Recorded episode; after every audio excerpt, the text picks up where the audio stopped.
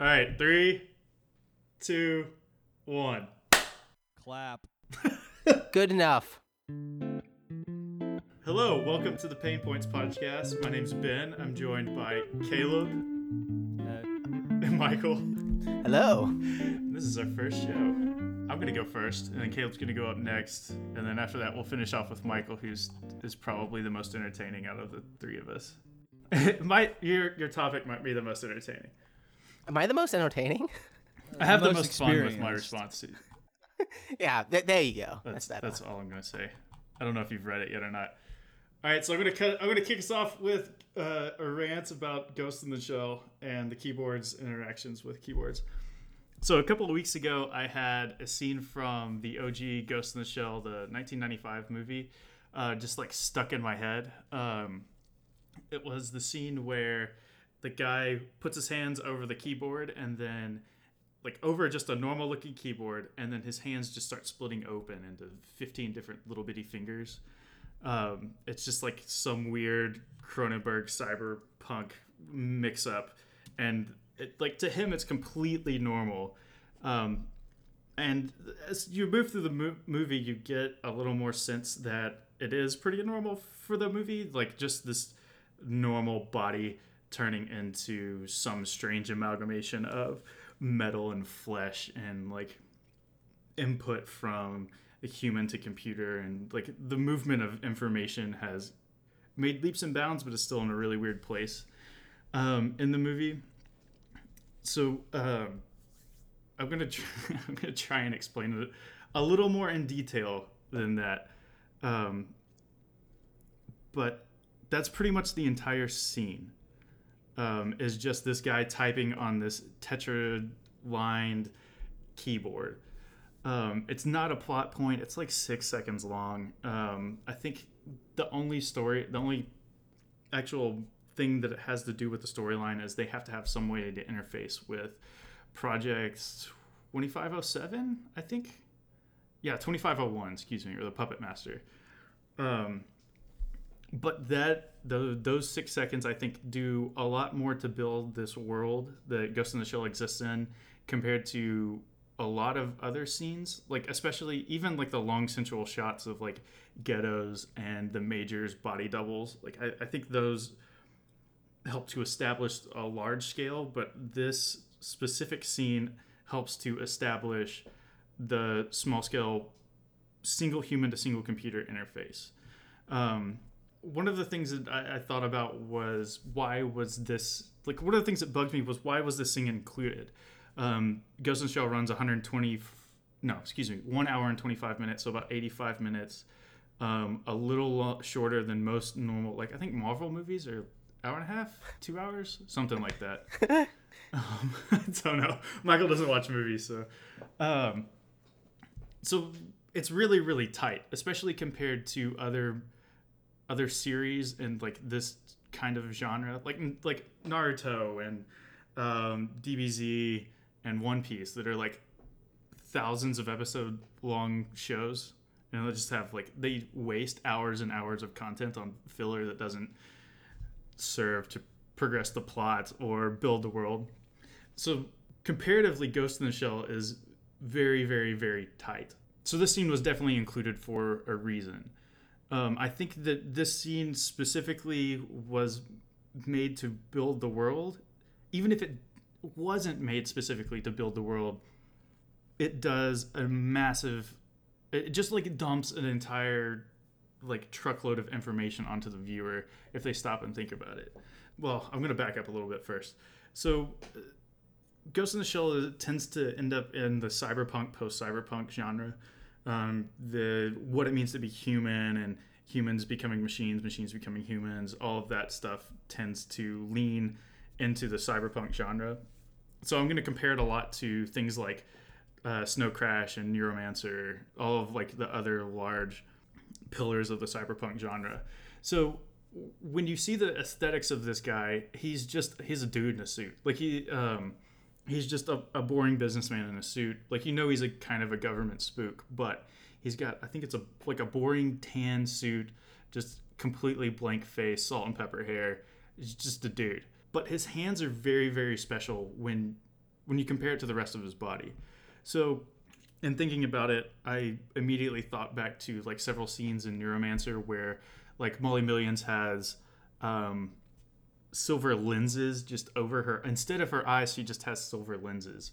Um, Ratz, the bartender, has like bright pink, uh, bright pink Russian uh, prosthetic. Um, and even in um, Snow Crash, which is uh, in, in some parts it's more aesthetically conservative, but it's definitely not more aesthetically conservative overall than Neuromancer. Like the, the character, the character definition or the the character traits are definitely more caricatures versus Neuromancer, but they're not like bright pink or anything like that.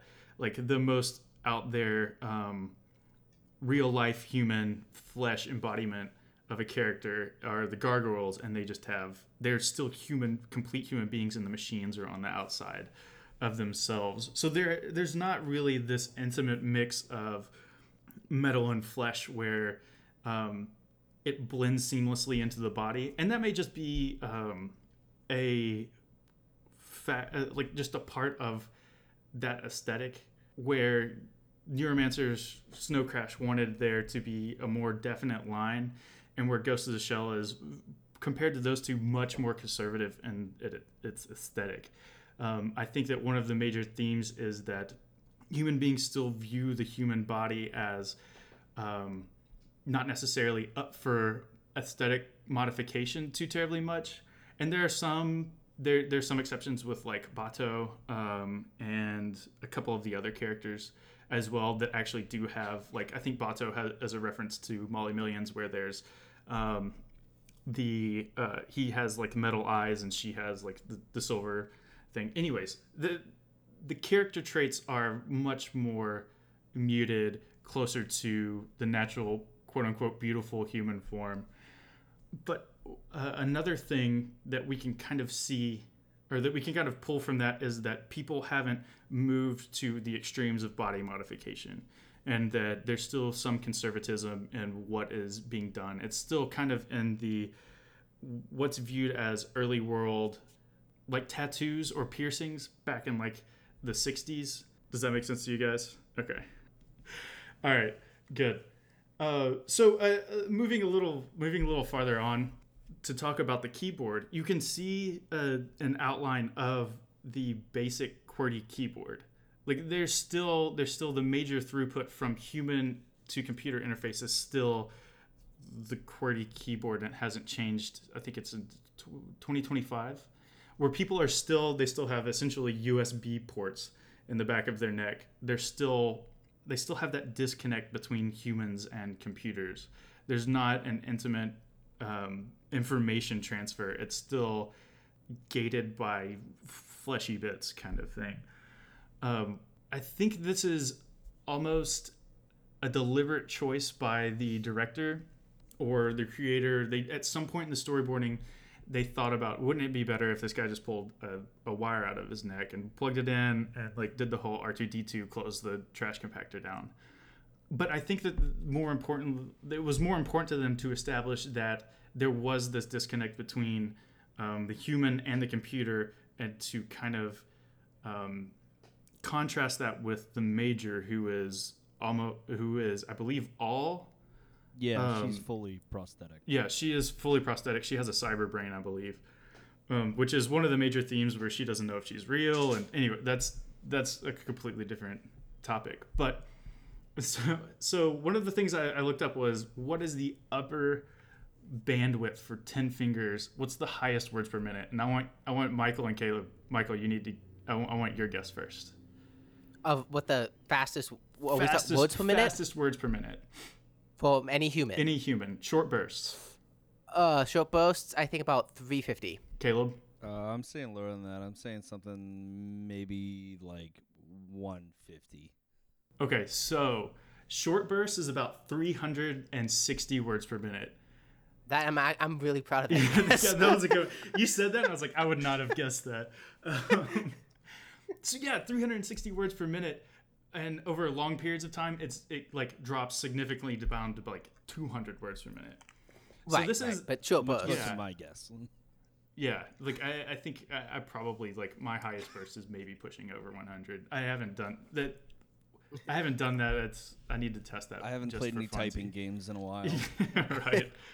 So I think the point that they conceded in the story is that we they know it's faster. Humans at this point know it's faster to go straight from metal to nervous system.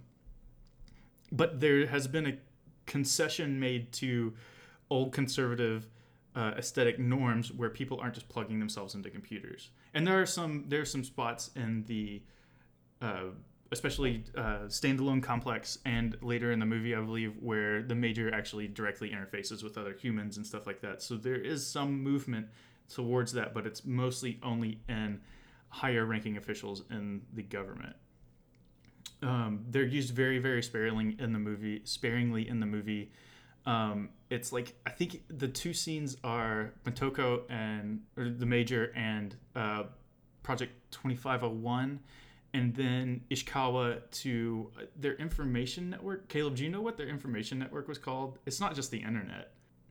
Uh, well, they have the internet, but I don't remember if they actually had a name for their system. But I know they constantly connected through like the web and everything.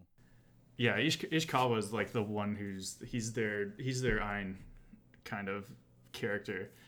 So there, there has been some weird major concessions, and like this is all within like six seconds. You can tell the aesthetic norms, the interface norms, like all of these um, all of these aesthetic things about the world, um, and even so that's just the human interacting with the keyboard. One of the things that you can notice is that through all of those things, um, the keyboard has changed just a little bit. So there's the normal QWERTY keyboard, and then I believe there's like two or three bars above it. Um, and there's I'm gonna link this in the show notes, but there's a really really good breakdown of the scene at sci-fi-interfaces.com, I believe. Let me check my notes really quick. Oh, uh, yeah, sci-fi-interfaces.com that I'll link in the show notes. Um, that breaks down um, like the build of this keyboard and what it does. Um, one of the points it makes is that it can register nine key presses at once. That I have a little nitpick to with it. I, I think that since the real shot at 24 frames per second, you could have nine key presses in 24 frames, and that like, anyways, it doesn't matter. Computer like computer clock speeds are measured in billions per second versus humans, which are or versus frames per second, which are like tw- 24 frames per second. It's like tens. Uh, I- That that's that's pretty much the end of my thought process for this, and just like I I wanted to pull out the scene and kind of I know it's famous, but I wanted to give my own little like 10 15 minute breakdown of this scene. I do before I ask y'all's opinion. I do have an addendum, and I think that um, in thinking about it, uh, um, Ghost in the Shell really falls down in very specific points. Um, there's a scene with uh, the Major and Batou where it's just it's it's just an information dump. Like it, they just sit. It's just the anime mouth movings for like almost 30 seconds or something like that, and it's a little much. It reminds you of like Tolkien versus other great like show don't tell you parts, and it's like that is kind of disappointing and especially in the beginning with the great chase scene um, a little ex- exposition and then um, the great long sensual shots of like high-tech low life that defines the cyberpunk genre. Anyways that's that's all i've got on it I have a whole I have a whole bunch of notes about Ghost in the Shell versus Tolkien, but I'm not gonna I'm not gonna. Yeah, probably- that that's something that you do for a uh, some media PhD thesis. I, I think the out. comparison is apt, and that Tolkien does really well at telling you very, very long, drawn out stories, and he tells them to you. He doesn't show them to you, kind of thing. But yeah, Well, I'll say that's also two completely different kind of media forms. You know, when you compare Tolkien having to write these stories, and I mean, from their initial standpoint of like The Hobbit, written for what his kids, and then whenever he expanded upon it and started writing Lord of the Rings, at the time you you didn't really have. I mean, what I think they had silent. They had silent. They had movies. Yeah, I don't think but, you know, Cyberpunk had actually um, been created as genre. I think they had like proto Cyberpunk or something like that. But No. Well, there's like I think initial ideas of steampunk. I mean, you date back there, sci-fi. What started with uh, John Carter, right? Whatever. He's always considered kind of one of the initial ones. I mean, you know, yeah, it is kind of two different media forms. So you know, telling a story and kind of kind of how to how to bring across those points. And I think Ghost in the Shell, especially, is a series that really kind of takes on some very you know not easy to to go through themes um one of the biggest things i think it actually you know really does do is that that show don't tell that's used to kind of round out those sort of ethical questions that are brought up throughout the series one of the famous ones is in the movie from 95 and uh uh Nerdwriter uh, I think on YouTube d- has a really good video kind of talking about the difference between the remake uh, from 2016 Oh, let's not talk 2017 with about it. Scarlett Johansson. yeah, let's just not talk about it. Versus- yeah, well, kind of got to bring it up on one little quick thing, but you know, he goes into uh, that scene that's like I think it's like almost three minutes, and it's just like there's no dialogue, and all it is is just these shots of the city. And one of the big things is when you look at the original 95 movie, all those shots are taken from the view of somebody who's actually in the city. So you're really Right, getting at- brought into they're that ground level. Yeah, they're all ground level. Whereas, you know, in in the movie in the remake, they kind of had those sweeping shots where you're always like above the buildings, going around. They're showing as many like like look at how crazy advertisements are and all the flying cars and all these cool things. And I think that's kind of one of the the biggest differences, you know, in that remake and, and to go out that point is that I think they use a lot of dialogue to you know move the plot and kind of kind of really go hard into those ethical questions whereas they use those shots to kind of round out bring you into that environment and kind of bring in that constant idea of personal identity in the cyber world you know? I mean they constantly bring that up in the show and like what does it mean to be a person? What does it mean to have consciousness? What does it mean to you know feel sad all the time? And uh but you know they're also they're also limited by run. I mean most anime movies around that time i think are only 90 something minutes maybe a little bit longer because just the the cost to animate one of those things and it is a beautifully animated film but it, you know I, Oh my gosh, it's still gorgeous. Gits and Akira are some of the best animated. Discounting Ghibli, which is on another level, but Ghost in the Shell and Gits are some of the best, the best animated movies I've ever seen.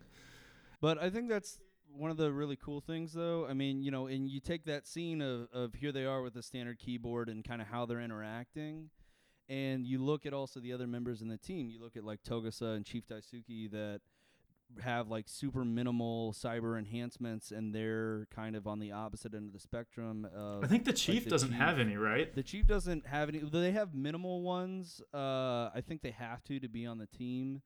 I think to- I, I think actually enhancements. Togusa has zero, if I Yeah, remember right. He, he has to have some minimal ones, but they they like have uh, pretty much uh, in their world they would have like nothing, like only what's like required to be on the team. They're still pretty much all human. I don't think they have the metal casing for the brain or anything like that. But Yeah, they're They're just kinda- meatware. yeah, they're pretty much just though the the dichotomy against, um, you know, like the major and kind of uses a lot of counterpoints. I mean, you see that through a lot of the series where Togusa's grappling with his own humanity and and kind of what's happening in the world around him and you know even to offset like with all the scenes of the ghettos and everything i mean i think in a lot of cyberpunk you know they bring in the ghettos and everything like that like you look at uh snow crash right where everything is uh like sectioned off and there are like poor neighborhoods and everything but you know in a lot of technological stories it seems like the whole city is just this like marvel that isn't in transition, and that's one of the cool things about Ghost in the Shell is that it kind of just the city itself seems to be like a lot of the humans where they're in transition almost from their own humanity into the more cyberkinetic enhancements that are present within the people. All right, I think we need to move. o- We need to move on. Uh, Michael, like- do you have anything to add? In the Nope. I, I've never seen an anime before, so I'm right Yeah, out. Michael's not a weeb. Save yourself. All right, Michael, you're you were up. We're gonna. I thought we were we're doing. gonna I thought we were doing Caleb next. Oh, So I, I think I changed my mind halfway through. I think we're gonna do your topic, which is a little like serious, but a little more silly. Oh, more silly. You, want me to bring some silliness into your No, no, serious no. discussion with an addendum to an initial statement? Oh, no, that's fine. May, well, okay. So my resp- my response is a little more silly than the rest of the time. Okay, I, I will. Okay, I'll go. I'll go. Go. I'll, I'll go. I'll go. My little pain point. Uh, so we spoiler alert live in a city called Austin. Austin is the 11th biggest city in the United States. That places it as a big big city here.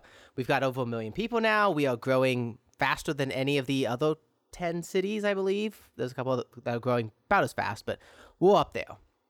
We, the city of Austin, lack a decent public transportation system. And when I say public transportation system, I'm talking about metros and light rails for the most part. I understand not every city can do a metro. You've got bigger cities like New York and Chicago that have metros. You've got smaller cities than us like Oakland, San Francisco, Washington, D.C., Boston. They've all got metros. I'm not saying we need to build that, but other cities like Denver, Seattle, they've got light rails. Dallas has a light rail at this point. And we technically have a light rail. We have a nine stop line that goes north to south from downtown up to a little place called Leander. It runs every 30 minutes. It's not great. It's not 24 7, so it's hard to schedule around. But the pain point of this is, other than the rest of it, is there is no line that goes out to our international airport, which, while not being in the middle of nowhere, is a little bit in the middle of nowhere. We have a road that goes out there. It's like 10 miles off of downtown, probably, or something. It feels like 10 miles off of downtown. These other cities, every city that is bigger than us, has a line that can take you from your airport to your downtown location. New York has one. Philadelphia has one. San Jose has one. And yes, some of those places have airports that are in the downtown area. It makes it easier for them. Some of them don't. Denver and Seattle both have airports that are 20 miles outside of downtown. They still built a line from their airport all the way to downtown because when people are flying in, you need to, for the most part, get downtown. And this is great for if you're a tourist and also for events and business. We, as a city, have major events. We have South by Southwest every year, we have ACL, we have a convention center that holds big conventions here. We have Apple, Microsoft, Google, Facebook, you name it for the tech companies, they are here. So you have leadership and executives flying in for conferences, flying in for business, and they need to get to their subsequent headquarters. And the only way you can do that right now is via taxi, via Uber, via Lyft. You cannot hop on a train and just get downtown, get to where you need to go for $5, for $10. You have to pay a fee, pay a fee back. And for us tourists or someone going to the airport, we can't just spend $5 to happily go to the airport. I have to, if I'm going for a long weekend, which I would consider like four or five days, for five days parking is going to run you $35. I would much rather take a train for $5 and take train back to where I live for $5 instead of having to at least pay $35 minimum for parking. Oh, if I was going to Lyft down there, that'll run me at least 50 both, well, 25 one way, 25 back, so 50 round trip. There's no convenient way for me to just get myself to the airport to fly somewhere. And it's even more inconvenient for anyone who wants to visit the city because you either are going to be lifting and taxiing all around this town or you're going to have to rent a car. Neither are fantastic options compared to when I look at I want to travel and spend my money in your city to a place like Denver where I'm just like, yeah, I would love to go there because it's so easy to just fly in. I don't have to worry about a car, worry about anything. I can just pay my $9, be downtown, take the light rail around town, take it you know, down to suburbs like Lone Tree. I could just take the train down there whenever I want to. I have options for not having to rent my own car here. And as we grow as a city, I feel like it is very important in order to grow to have an easy way for people to fly in and see the city, to see the suburbs, to see every part of the city without having to, you know, basically rent a car to drive around this place. And that is my little pain point. One of the things I, it blows my mind that we don't have a transportation hub. Like I, I didn't realize that we didn't have a way to get out to the airport besides a taxi and Uber until you brought it up. Because I enjoyed. I Mm-hmm. there's enjoy nothing wrong with driving. myself. So. No, no, no, no. That's not the point. But if you're flying in here, there's no way to get here except for a thirty dollar Uber ride out. Um, another thing is they keep promising to expand the train line, and I, I linked in the show notes uh, a project that they're quote unquote working on. It's like from Yeah. the Cap Metro They've talked about it forever. Project Connect or whatever. Yeah, they've talked about it for. We I've seen nothing. I don't even know if they're doing construction. What we do have, and when it was, it when it got finished building was already outdated, and what we're going to have at the speed that Austin is growing, will be outdated at that point. point, and it's oh, it's Well, just so depressing. And you see the level of construction. Like they're building out 183 and 71 right now, which are the roads that go out to the airport. They are adding lanes. They are making them quote unquote better, which it's needed, and they understand this is needed. But I can't imagine that it would be least less expensive. Uh, oh, more expensive to build a train line out there. I mean, the construction they're doing on 183 to add lanes to that has. I don't want to know the cost of that, but to just do what Denver did, which is we are going to build a little tiny train line. It's just a little thing, and we're just going to cut through some stuff, and voila, you're at the airport. Compared to bridges and you know lanes and all this construction time and tearing up everything for a 15 mile stretch of that road, it just boggles my mind that we aren't even considering this because it's going to hit. It's going to bite us real fast. I mean, it's already biting us, in my opinion. But I have a proposal for Okay. several lines. this is Now this is with, good. Now, now bear with me. I linked I linked a picture of a Google map where I searched for every single stop that I would want on this train. It is every Mm-hmm. Whataburger in Austin. if we could get if we could get a stop at every Whataburger in Austin, it's hilarious how well that would cover The entire the metro a- the entire metro area. We would need we would need a stop at the Capitol. Probably need a different one on campus because there's a Whataburger On south of campus. campus, but you want one kind of like, yeah, on campus. The domain and AVIA. you, it, and it's not yeah it, the, the part about the line to the airport is we aren't asking you just need a line that gets you from downtown to the airport and then we can figure out how to get downtown via hopefully other lines or other ways.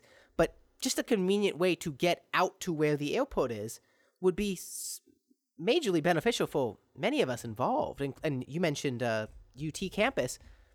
How how do, how is a ut college student who doesn't have a car supposed to get to the airport?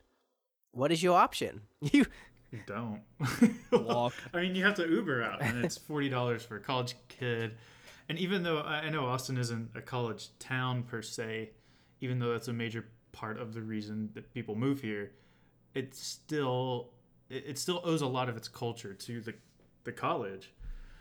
And it's they're just not they're- serving students. they're not all. serving It's anyone.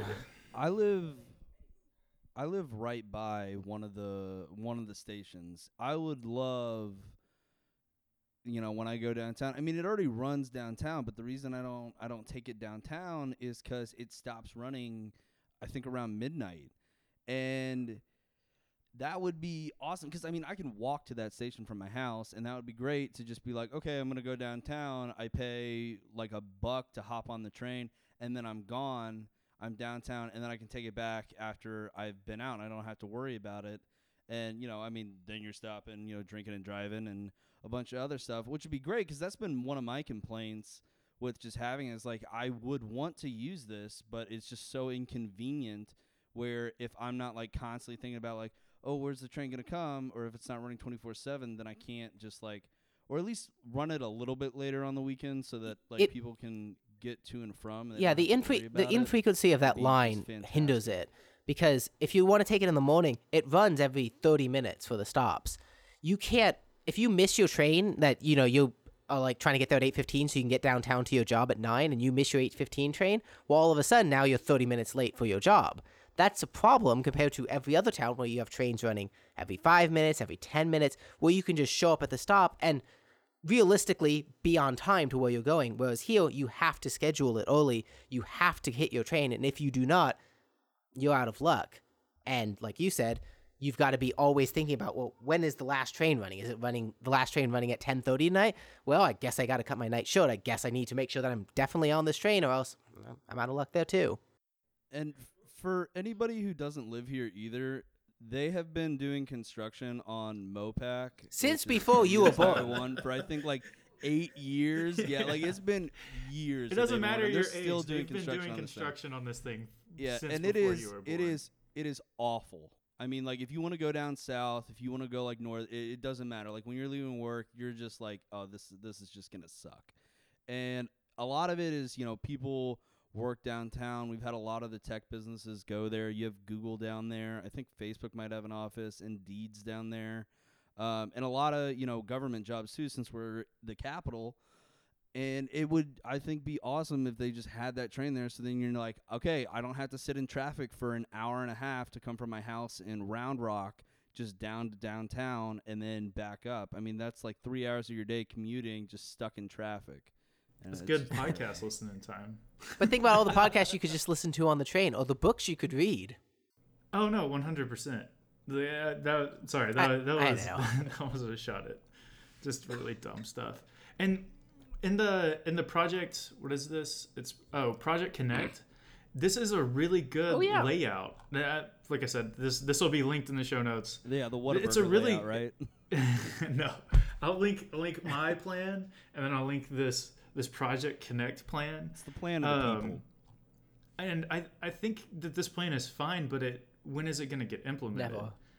I, I'm not. Sh- I mean, it's got its own website, so maybe soon. I don't know if it would have the same coverage as if you took all of the Whataburgers, ran a Dijkstra's algorithm, and then ran trains to all of them. You know, I don't know. The just- only the only counterpoint I can think to this whole thing, which is just, I mean, since we live in Texas, there there's a lot of like, don't don't come on my property. Like, there's you can get shot doing that. And so, I mean, you know, when you're trying to run that train line, I know there's always a bunch of issues with that. Uh, I mean, my girlfriend works in surveying, and and she talks all the time about people who are upset about even telephone lines coming up near their land and all these other things that are that are present. So I know it can just be a giant headache and with how much we've grown in just the past couple years, I think since 1990 our population has more than like doubled. And that's not including the suburban areas that are around here where we've had the rise of like Round Rock, Cedar Park, Bee Caves, and so I know that can always be an issue, but I want to live in my pipe dream. yeah, I, th- I think that's what a lot of there's there's not a good way to implement this in Texas. I think, which is sad, but Well, it'd even be nice if they just connected it through, you know, if if we there's always been those plans that they talk about, especially between the triangle of, you know, Austin, San Antonio, Yeah. Dallas, Houston. i mean that's mo- Would be awesome. but i mean even because instead of driving three and a half hours, I'd take if it's three and a half hours Mm-hmm. to Dallas. I I would take a four and a half hour train ride because then I can just work on Mm-hmm. Yep. stuff. I can finish things. I could even leave work early and then work from the train. Absolutely. And that would be. i mean my only counter argument counter argument to your counter argument about being in texas is houston and dallas have both implemented better light rail systems than we have That's and very true. They're, Yeah. they're in Texas too. they're, they're also here. So I don't think it's impossible. I just, it's obviously going to be tough, but I, you've, you've got to do something. Don't hit me with facts. as soon as as soon as someone hits as soon as someone says eminent domain, I'll get angry though. So we'll just That would be, that's a different pain point for a different We'll day. just- Lone Star. State and your Yeah. boy. all right, Caleb. All I think we've beat that horse to death again. So dead. Of course we did. Uh, so we started with nerd stuff. We went on to like actual stuff, and now we're back to nerd stuff. It's not really a thorn in my side. It's just something I think people, will, especially game designers, need to just take into consideration. It's- It's just something I've thought about recently, and it's on video game flow design. Um, you know, video games are pretty much the most interactive form of entertainment we have. If you compare it to something you know, out of the big three, like you have movies, TV shows that you watch, books that you read, and then video games that you actively play and are a part of. Um, except, you know, with a movie or a book, the characters are already set. You know, you watch the events unfold.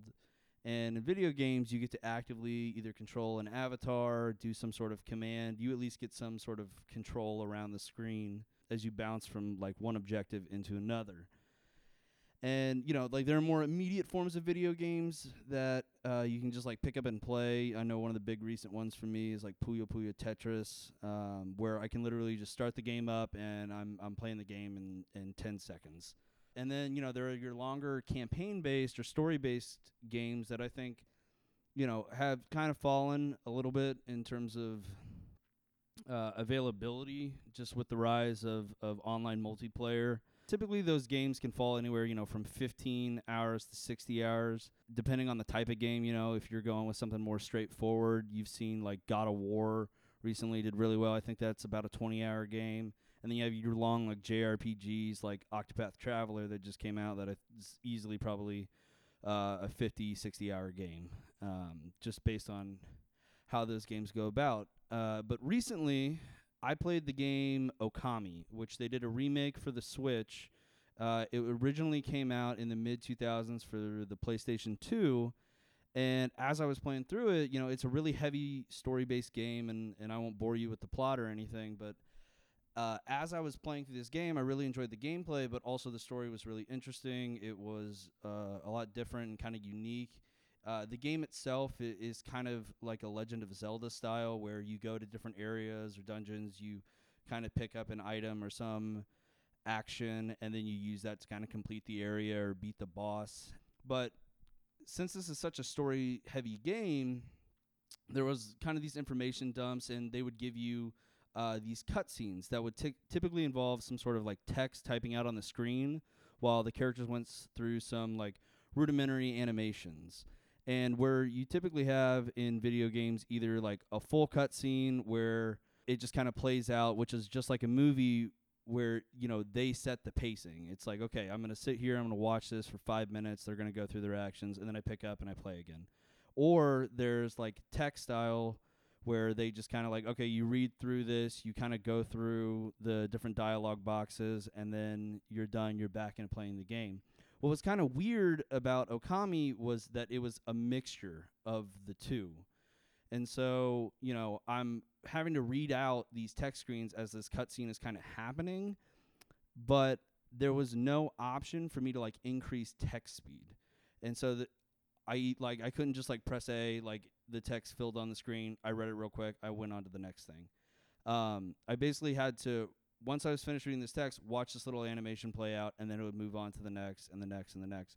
And so it really slowed down my pacing, my consumption of the story, and kind of forced me to go at this pace. And it was kind of almost weirdly in between something like a movie and a book. Because with a book, I can read a book at my own pace because I'm given that option. In a movie, they set the pacing. And so having that weird myriad kind of kept taking me out of the story because I kept having to be slowed down and wait through it. And I didn't want to skip the information because then I'm missing out on the plot points or missing out on my next objective. And so by the end of the game, I was growing really impatient as I was trying to have the game catch up to me. Uh, by the end of the game, you know, I was kind of finding that I was like kind of out of the story, you know, and especially a lot of these games, you know, usually start pretty heavy in story. Midway through, you know, it's kind of like, all right, you're getting through, you're going through the gameplay and by the end, you know, they're wrapping up everything. And I was like, man, I want to get to that final fight. I want to go. I want to go. I want to go. And I just kept getting held back.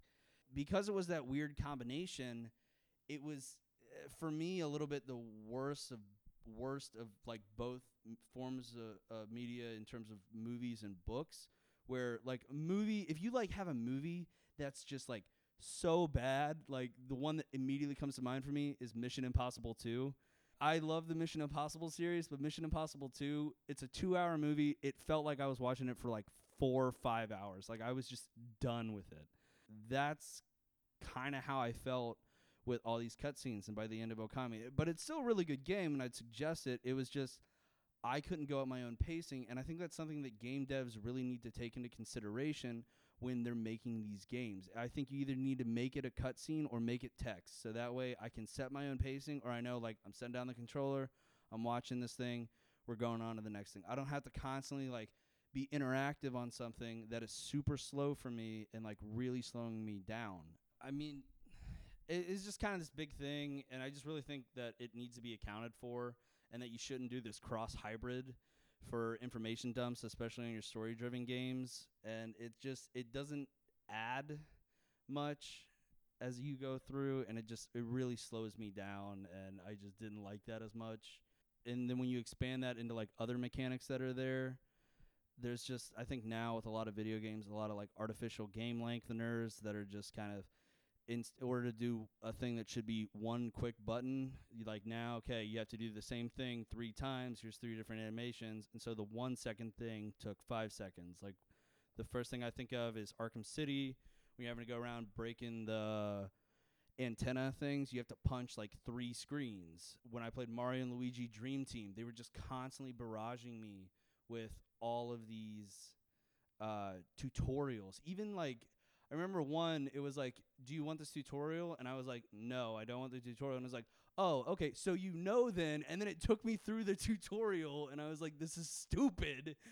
Like I hate this, and I that's actually one of the only games I've ever returned because I was just like, I can't, I can't keep playing this. Like this is just awful. Yeah, it just didn't respect me as a person, you know, or even just simple things with a lot of open world games where it's like, you know, okay, go here, talk to this guy, now go talk to that guy, now go talk to that guy, or then now walk back. And it just kind of like, there's no point to that artificial. You could do it in one instance, you could move the pacing along with the game, and I, I can just digest it more.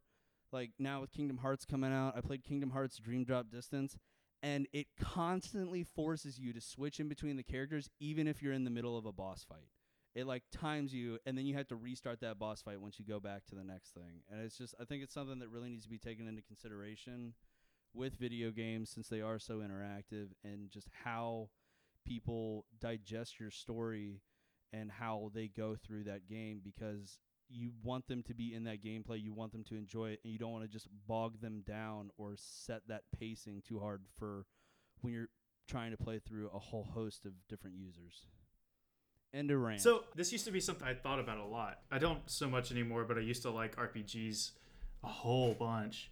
But I could never get into JRPGs.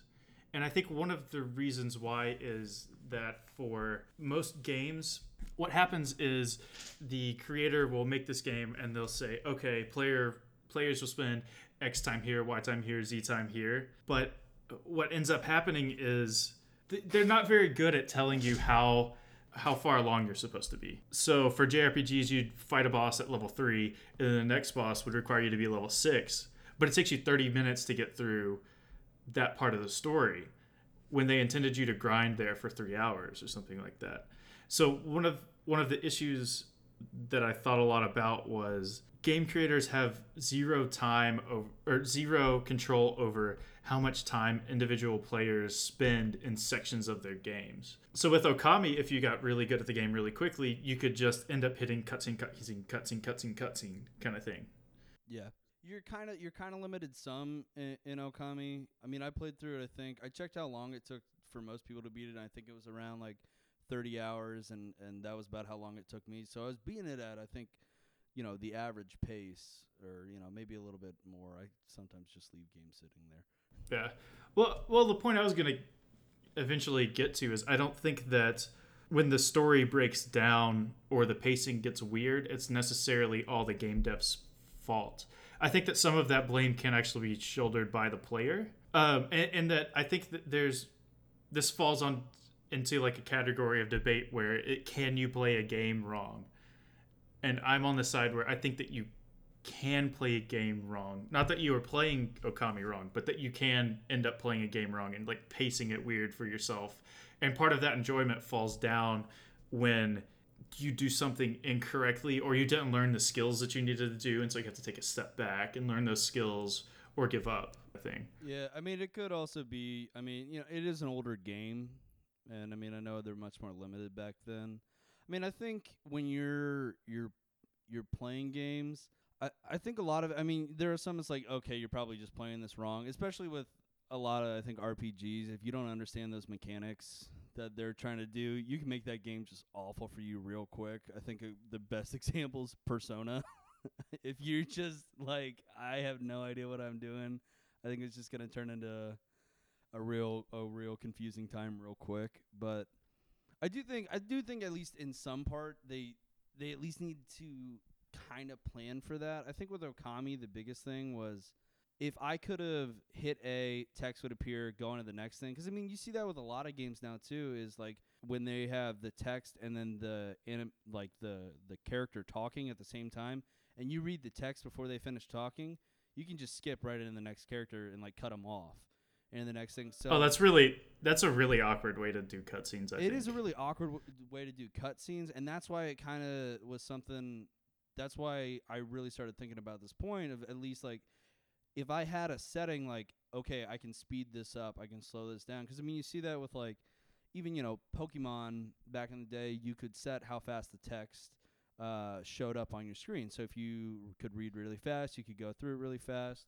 Uh, but if you were like a slow reader, or you wanted to really take in that time more, I, you could. I mean, it might be just now that I'm old and impatient, and I don't want to spend my time on anything that it could be bad or I perceive as bad. And I'm not saying oh, Okami's bad. I actually really enjoyed that game experience. I just thought, like, by the end, I was like, I get the story. I get what you're trying to say. I want to get through this cutscene and I want to fight. Like, I want to go into the gameplay. You've got me hooked in don't need to slow me down. And you know, when I look at other games that just kind of have those nagging little things, it becomes a lot harder for me to to let that go now, which I think is also indicative of me being impatient and old. I, I think that I, I think that you kind of bring up a good point that even though you criticize it, you really enjoy it. A lot of a lot of the stuff that I tend to criticize, I love. Yeah, but Michael, I know you play a lot more like pick up and play games, so like Splatoon, Animal Animal Crossing, Puyo Yeah. Puyo.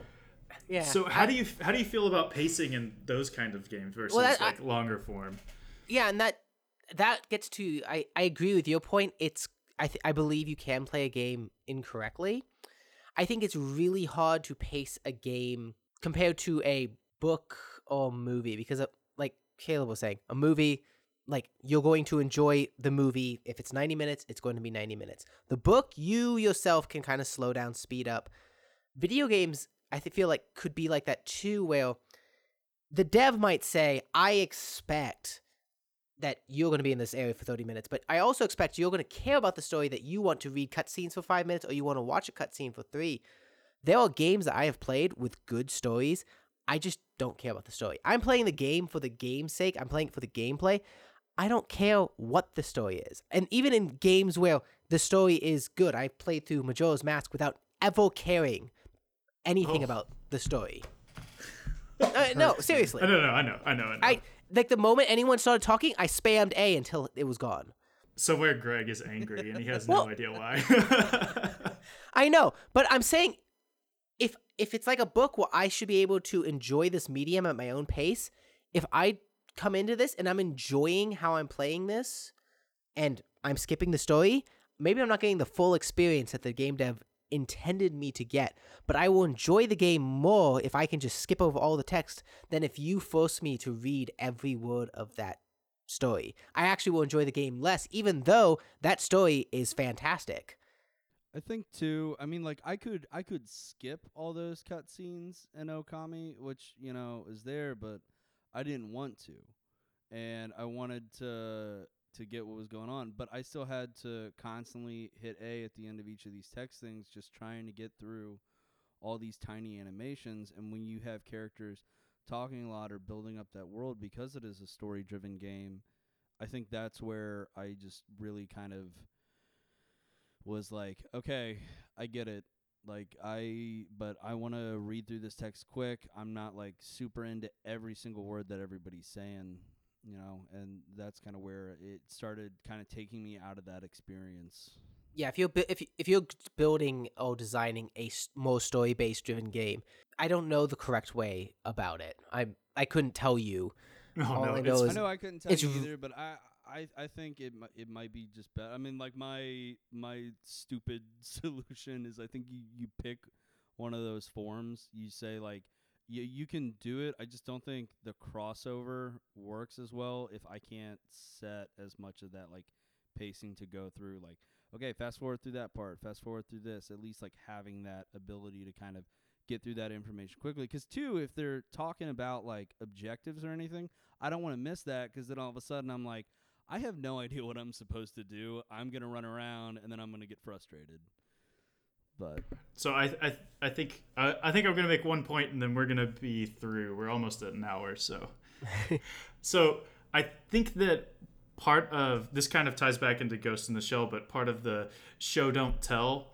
I think that show don't tell can apply to video games as well, and I think that a good I'm somebody's gonna have to slap me later for this, but I think that one of the good examples of show don't tell in video games is Dark Souls. oh, a hundred And I think that I, I think that the pacing of Dark Souls is absolutely abysmal if you don't know what you're getting into or you haven't like you haven't gotten good. And I, I think that a game that just it gives you gameplay and if you want to figure out the story you can. I think that's a really really good way to go about it.